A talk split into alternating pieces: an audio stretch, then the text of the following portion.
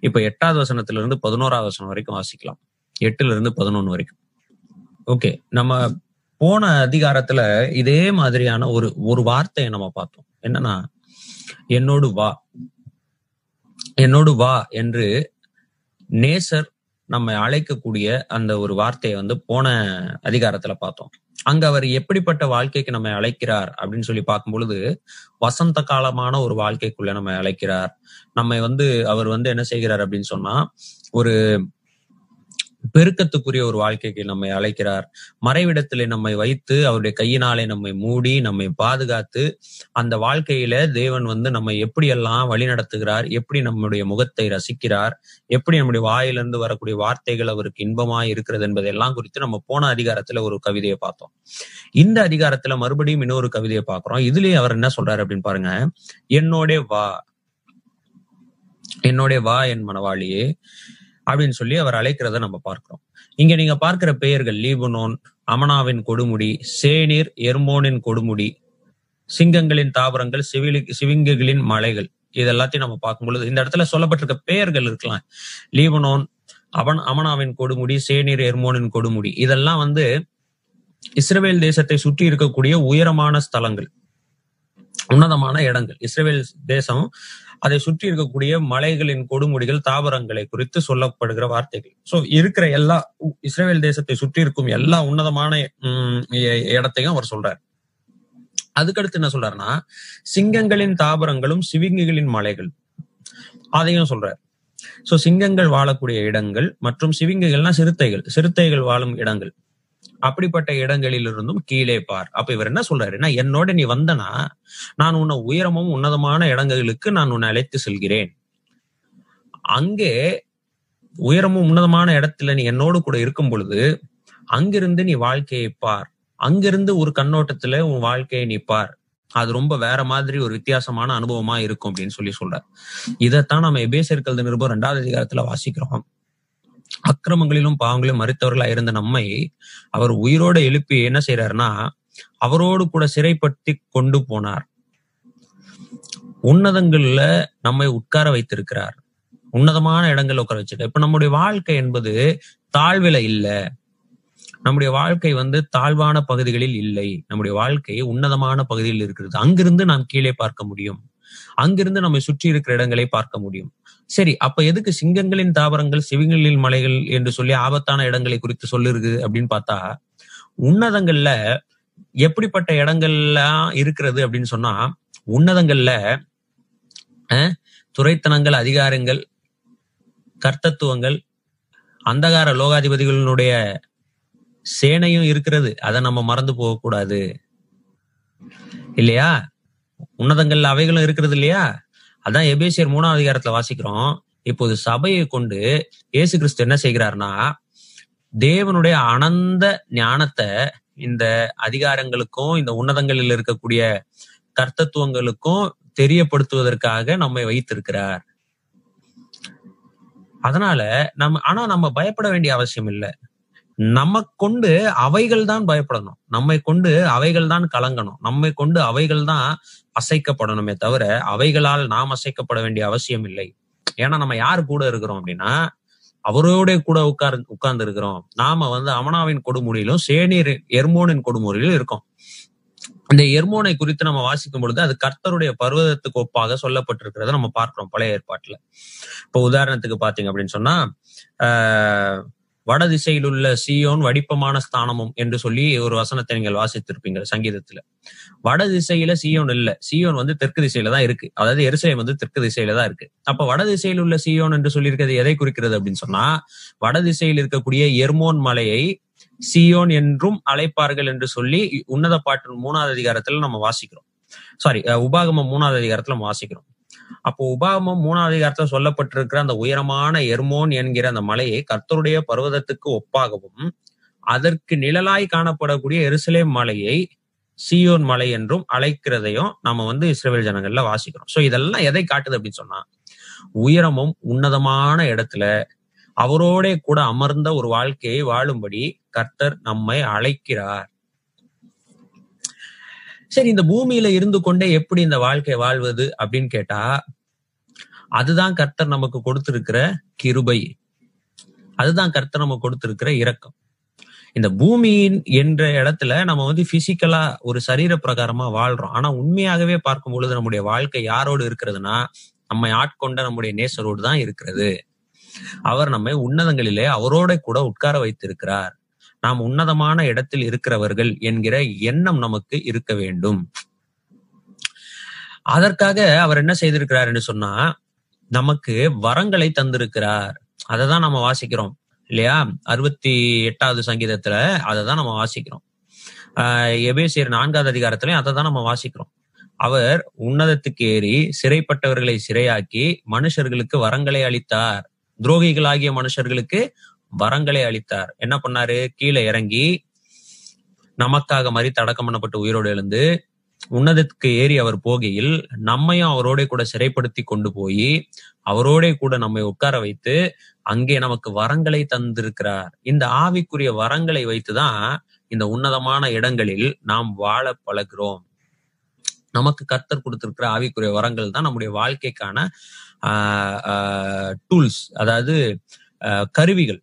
இதை வைத்துதான் நம்முடைய இந்த ஆவிக்குரிய வாழ்க்கைய இந்த உண்மையான ஆவிக்குரிய வாழ்க்கைய நம்ம வாழ வேண்டியவர்களாக இருக்கிறோம். இது ரொம்ப ரொம்ப முக்கியம். சரிங்களா? அப்போதான் நம்ம சிங்கங்களின் தாபரங்கள் இருந்தாலும் சிவிகைகளின் மலைகளை பார்த்தாலும் நம்ம வந்து பயப்படாமல் நிம்மதியாக இருக்க முடியும். எனவே அங்கிருந்து தாழ்மையான இடங்களை பார்க்கக்கூடிய ஒரு வாழ்க்கை நமக்கு இருக்கிறது. அங்கிருந்து கீழே இருக்கக்கூடிய இந்த வாழ்க்கையை பார்க்க வேண்டும். இப்ப என்னன்னா இந்த இடத்துல நம்முடைய வாழ்க்கையினுடைய கண்ணோட்டத்தை குறித்து சொல்லி இருக்கிறது நம்ம தாழ்மையான இடத்துல இருந்து அதாவது தாழ்வான இடத்துல பாவத்திலும் அக்கிரமத்திலும் வாழ்ந்து கொண்டிருந்த நாட்கள் நமக்கு தெரியும். அந்த நாட்கள்ல நம்ம என்ன பண்ணிட்டு இருந்தோம் அப்படின்னு சொன்னா மற்ற புரஜாதிகள் தங்கள் வீணான சிந்தனையில் நடக்கிறதை போல நாமும் நடந்து கொண்டிருந்தோம். நாம வந்து தேவனற்ற காரியங்களை எல்லாம் செஞ்சுக்கிட்டு இருந்தோம். ஏன்னா நமக்கு உயரம்னா என்னன்னு தெரியல. உன்னதமான இடத்தில் இருக்கக்கூடிய அருமைகளையும் பெருமைகளும் நமக்கு தெரியாமல் இருந்தது. நாம் இதுதான் உயரமான இடம் என்று நினைத்து இந்த தாழ்வான பகுதியில அடிமைத்தனத்துல வாழ்ந்து கொண்டிருந்தோம். இப்போ அவர் என்ன சொல்றாரு? நான் உன்னை உயரமான இடத்துக்கு கூட்டிட்டு போறேன். அங்கிருந்து நீ தாழ்வான இடத்தை பார். அப்படின்னா நம்முடைய வாழ்க்கையில இந்த பூமிக்குரிய வாழ்க்கை மிக மிக மிக அற்புதமாக கடந்து போகக்கூடியதாக இருக்கும். இந்த பூமியில இருக்கக்கூடிய பிரச்சனைகளும் இந்த பூமியில இருக்கக்கூடிய பாவங்களும் இந்த தாழ்வான இடங்களில் இருக்கக்கூடிய எந்த ஒரு விஷயமும் நம்மை அது அணுகும் பொழுது நாம் அதை மேலான கண்ணோட்டத்திலே பார்க்கும் பொழுது மேலிருந்து அதை பார்க்கும் பொழுது அது நமக்கு சிறிதாக தெரியும். அதை நாம் துச்சமாக எண்ணி அதை தள்ளிவிட்டு நாம போக கடந்து போக நம்மால் முடியும். ஆனா நான் இல்ல இல்ல நான் உன்னதமான இடத்துல வாழுகிறவன் அல்ல. நான் கீழே தான் இருக்கிறவன்ற பார்வையோடவே நாம் இருந்தோம் அப்படின்னு சொன்னா நாம் என்ன செய்ய முடியாது அப்படின்னு சொன்னா இவைகள் எல்லாம் நாம கடந்து வாழ்வது கடினமாக இருக்கும். அதனாலதான் கத்த சொல்றாரு நீ மேல இருந்து கீழே பாரு. உன்னதமான இடத்துல இருந்து கீழே பாரு. அப்படின்னு சொல்லி நம்ம அழைக்கிறத நம்ம பார்க்கிறோம். என்னோடு வா. முதல்ல அவர் சொல்றது அதான் என்னோடு வா. என்னோடு வாழ்கிற வாழ்கிற ஒரு வாழ்க்கைக்குள்ள நீ வா.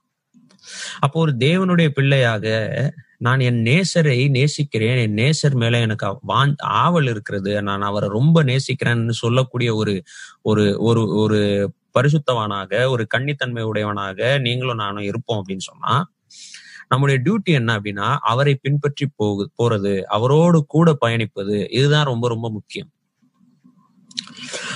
ஏன் அப்படின்னு சொன்னா இயேசு கிறிஸ்து பாருங்க அவர் தான் நமக்கு உதாரணமாக இருக்கிறார். அவர் இந்த பூமியில வாழும் பொழுது உன்னதமான வாழ்க்கை வாழ்ந்தாரா இல்லையா? உன்னதமான இடத்தில் இருக்கிறவரை போல அவர் வாழ்ந்ததை நம்ம பார்க்க முடியும். அவர் இந்த பூமியில தான் இருந்தாரு. ஆனா ஒரு பாவமும் அவரை ஒன்றுமே செய்ய முடியல. அவர் இந்த பூமியில தான் இருந்தாரு. மனுஷனுக்கு ஏற்படுகிற எந்த பிரச்சனை அவருக்கு வந்தாலும் அதன் பிரச்சனைகள் மத்தியில் அவர் கடந்து போனாலும் அந்த பிரச்சனையால் அவர் தாக்கப்படவில்லை. நாம நினைக்கலாம் அவர் தெய்வீக சக்தியை யூஸ் பண்ணி அப்படி பண்ணாருன்னு. கிடையாது கிடையாது கிடையாது. அவர் தனக்காக ஒருபோதும் தெய்வீக சக்தியை அவர் பயன்படுத்தவே இல்லை. தன்னை காப்பாற்றிக் கொள்வதற்காக தெய்வீக சக்தியை அவர் ஒருபோதும் பயன்படுத்தவே இல்லை. அவர் மனுஷனாகவே இந்த பூமியில நம்மோடு கூட வாழும் பொழுது என்ன நடந்ததுன்னா ஒரு படகுல அவர் நிம்மதியாக தூங்கி கொண்டிருக்கிறத நம்ம பாக்குறோம் சுற்றி காற்றும் புயலும் வெள்ளமும் பயங்கரமா அடிச்ச அலறி சீஷர்கள்லாம் கத்தி கத்தி அலறி கொண்டிருக்கிற வேலையில அவர் மட்டும் நிம்மதியாக தூங்கி கொண்டிருந்தார். ஏன்னா அவர் உன்னதமான இடத்துல இருந்து அந்த பிரச்சனையை பார்க்கிறார். அவருக்கு தெரியும்.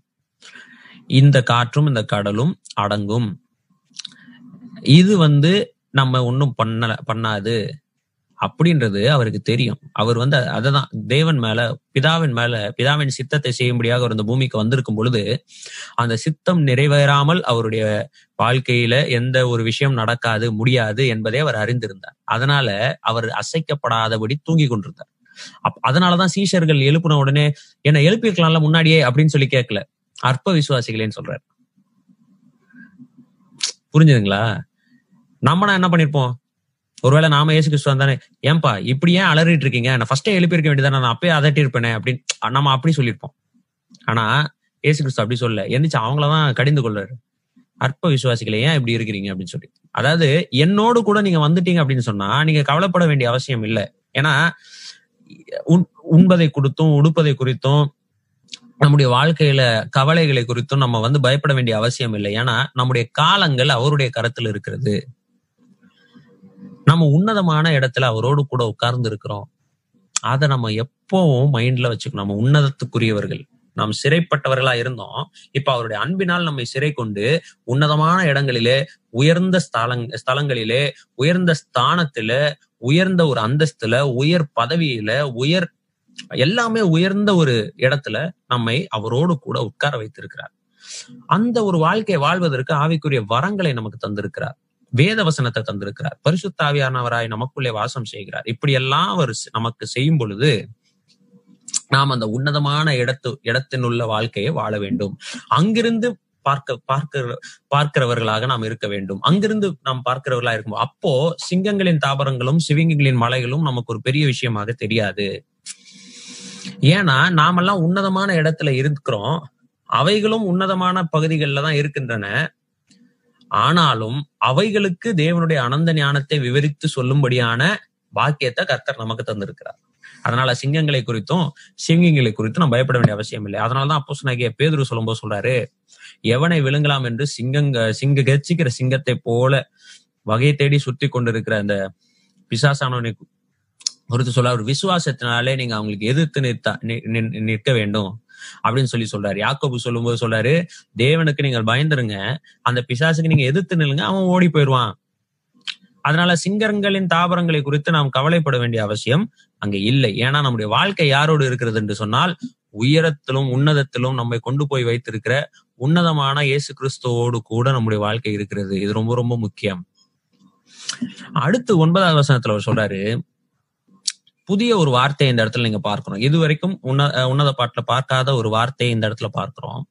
நேசத்துக்குரியவளை பார்த்து சொல்கிறார் என் சகோதரியே என் மனவாளியே என்கிறார். மனவாளின்றது முன்னாடி நம்ம பார்த்துறோம் பட் சகோதரி என்கிற வார்த்தையை அவர் சொல்றார். என் இருதயத்தை நீ கவர்ந்து கொண்டாய்.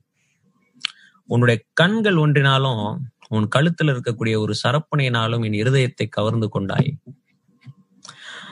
அவரு என்ன சொல்ல பாருங்க பாருங்க இந்த சரப்பணியை போட்டுதான் வருதான் இந்த புறாக்கண்களை தந்தவரும் அவர்தான். ஆனா நாம் அவரை பார்க்கிற பார்வையில் அவர் என்ன செய்கிறார் என்றால் அவர் கவரப்படுகிறார் ஈர்க்கப்படுகிறார் என்பது எவ்வளவு பெரிய ஒரு ஒரு விஷயமா இருக்குது. எப்படிப்பட்ட சூழ்நிலை இல்லைன்னா அவரோடு கூட வாழுகிற வாழ்க்கையில் அவரோடு கூட வாழாம நான் தேவனை பிரியப்படுத்த முடியும் அப்படின்னு நம்ம சொல்ல முடியாது. அதனாலதான் விசுவாசத்தினால் வராத எல்லாமே பாவம் என்று வேதம் சொல்லுகிறது. நாம் விசுவாசத்தை விசுவாசத்தால் மட்டும்தான் தேவனை என்ன செய்ய முடியும்னா நம்ம பிரியப்படுத்தக்கூடியவர்களாக அவர் நம்மை பார்க்கும் பொழுது மகிழக்கூடியவராக இருக்கிறதற்கு நம் விசுவாசித்தால் மட்டுமே அவரை முற்றிலுமாய் நம்பி நீரே எல்லாவற்றையும் செய்ய முடியும் என்று நாம் சொன்னால் மட்டும்தான் முடியும். விசுவாசம் இல்லாமல் தேவனுக்கு பிரியமாய் இருப்பது கூடாத காரியம். அப்படின்னு சொல்லி நம்ம ரொம்ப தெளிவாக எபிரேக்கல் நிருபத்துல வாசிக்கிறோம். ஏனென்றால் தேவனிடத்தில் சேருகிறவன் அவன் உண்டென்றும் தம்மை சேர்ந்த ஜனங்களுக்கு அவர் பலன் அளிக்கிறவர் என்றும் விசுவாசிக்க வேண்டும் என்று சொல்லி அங்கே அந்த எழுத்தாளர் சொல்லுகிறத நம்ம பார்க்கிறோம். சரி அவர் என் சகோதரியே என்று சொல்லுகிறார். இதை குறித்து கூட நம்ம எபிரேயர்கள் நிருபத்துல வாசிக்கிறோம். பிள்ளைகள் மாம்சத்தையும் ரத்தத்தையும் உடையவராக இருக்கிறது போல அவரும் மாம்சத்தையும் ரத்தத்தையும் உடையவராக இந்த பூமிக்கு வந்தார். அவர் வந்து நம்மை போலவே வாழ்ந்து நமக்காக மறித்து அடக்கம் பண்ணப்பட்டு உயிரோடு எழும்புது போகும்போது ஆஹ் சுவிசேஷத்துல சொல்றாரு நீ போய் சொல்லு நான் என் பிதாவினிடத்திலும் உங்கள் பிதாவினிடத்திலும் என் தேவனிடத்திலும் உங்கள் தேவனிடத்திலும் ஏறி போகிறேன் என்று என் சகோதரருக்கு சொல்லுன்னு சொல்லி சொல்றாரு. இதை குறித்து எவரேற்கு எழுதின எழுத்தாளர் சொல்றாரு இது நிமித்தம் அவர் நம்மை சகோதரர் என்று சொல்வதற்கு வெட்கப்படவில்லை. ஏனென்றா இப்ப நம்ம எல்லாருக்கும் ஒரே பிதாவா இருக்கிற நம்ம எல்லாருக்கும் ஒரே பிதா. அதனால நம்ம அவர் சகோதரர்கள் என்று சொல்வதற்கு அவர் என்ன செய்யல? வெட்கப்படவில்லை அப்படின்னு நம்ம பாக்குறோம் அப்ப பாருங்க அந்த அவருக்கு இருக்கக்கூடிய சொத்து உரிமையில் நமக்கும் பங்கு தந்திருக்கிறார். அவருக்கு இருக்கக்கூடிய எல்லா உரிமைகளும் நமக்கும் ப- நாமும் பங்காளிகளாக இருக்கிறோம். அதான் வாசிக்கிறோமே கிறிஸ்து இயேசுவுடன் உடன் சுதந்திரராய் இருக்கிறோம். அப்படின்னு அர்த்தம்? அவருக்கு இருக்கக்கூடிய உரிமைகளில் நமக்கும் பங்கு என்ன செஞ்சிருக்கிறாரு? கொடுத்திருக்கிறாரு. அப்ப எவ்வளவு பெரிய நேசத்தையும் எவ்வளவு பெரிய அன்பையும் நம்ம மேல வச்சிருக்கிறார். எப்போ இதெல்லாம் கிடைக்கும்? அவரோடு கூட வாழும் பொழுது என்னோட கூட வா. அங்கதான் அந்த- அந்த வார்த்தையில தான் இது எல்லாமே அடங்கியிருக்கு. என்னோடே வா. என்னோட நீ வந்தால் உன்னுடைய வாழ்க்கை உன்னதமான வாழ்க்கையா இருக்கும்.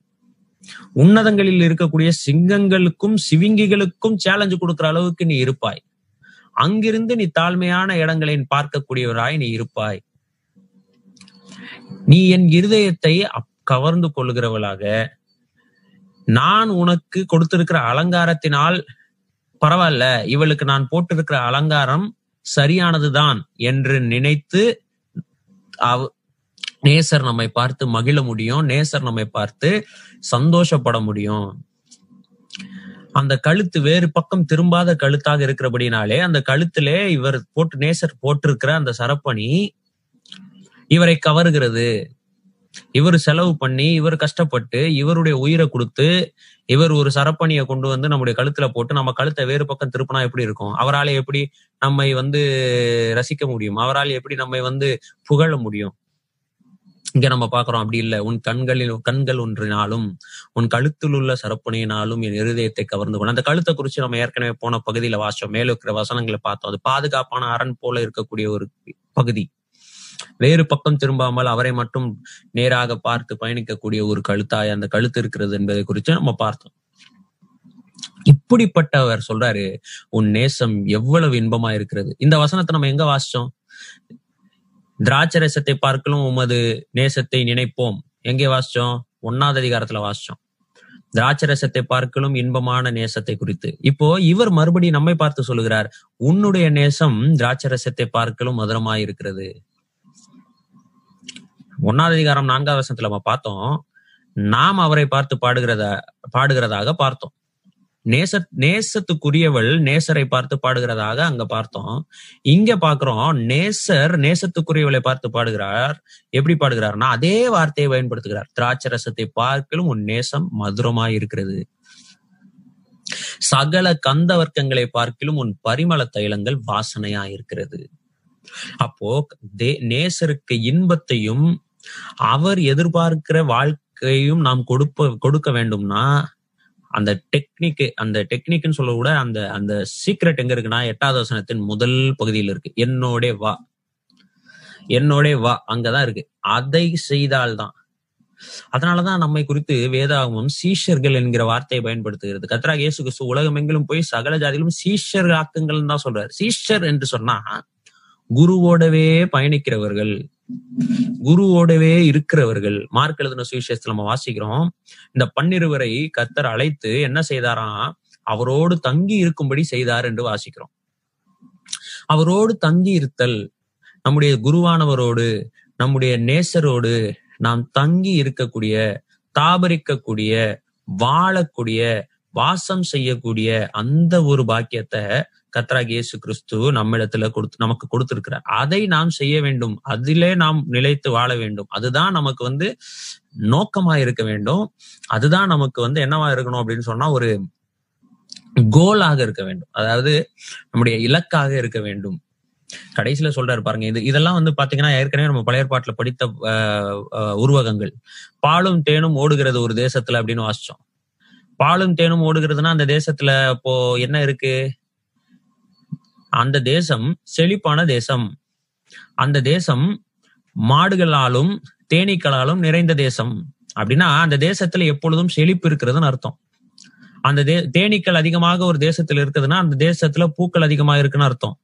பூக்கள் அதிகமா ஒரு தேசத்துல இருக்குன்னா அந்த தேசத்துல வந்து பெருக்கம் அதிகமா இருக்குன்னு அர்த்தம்.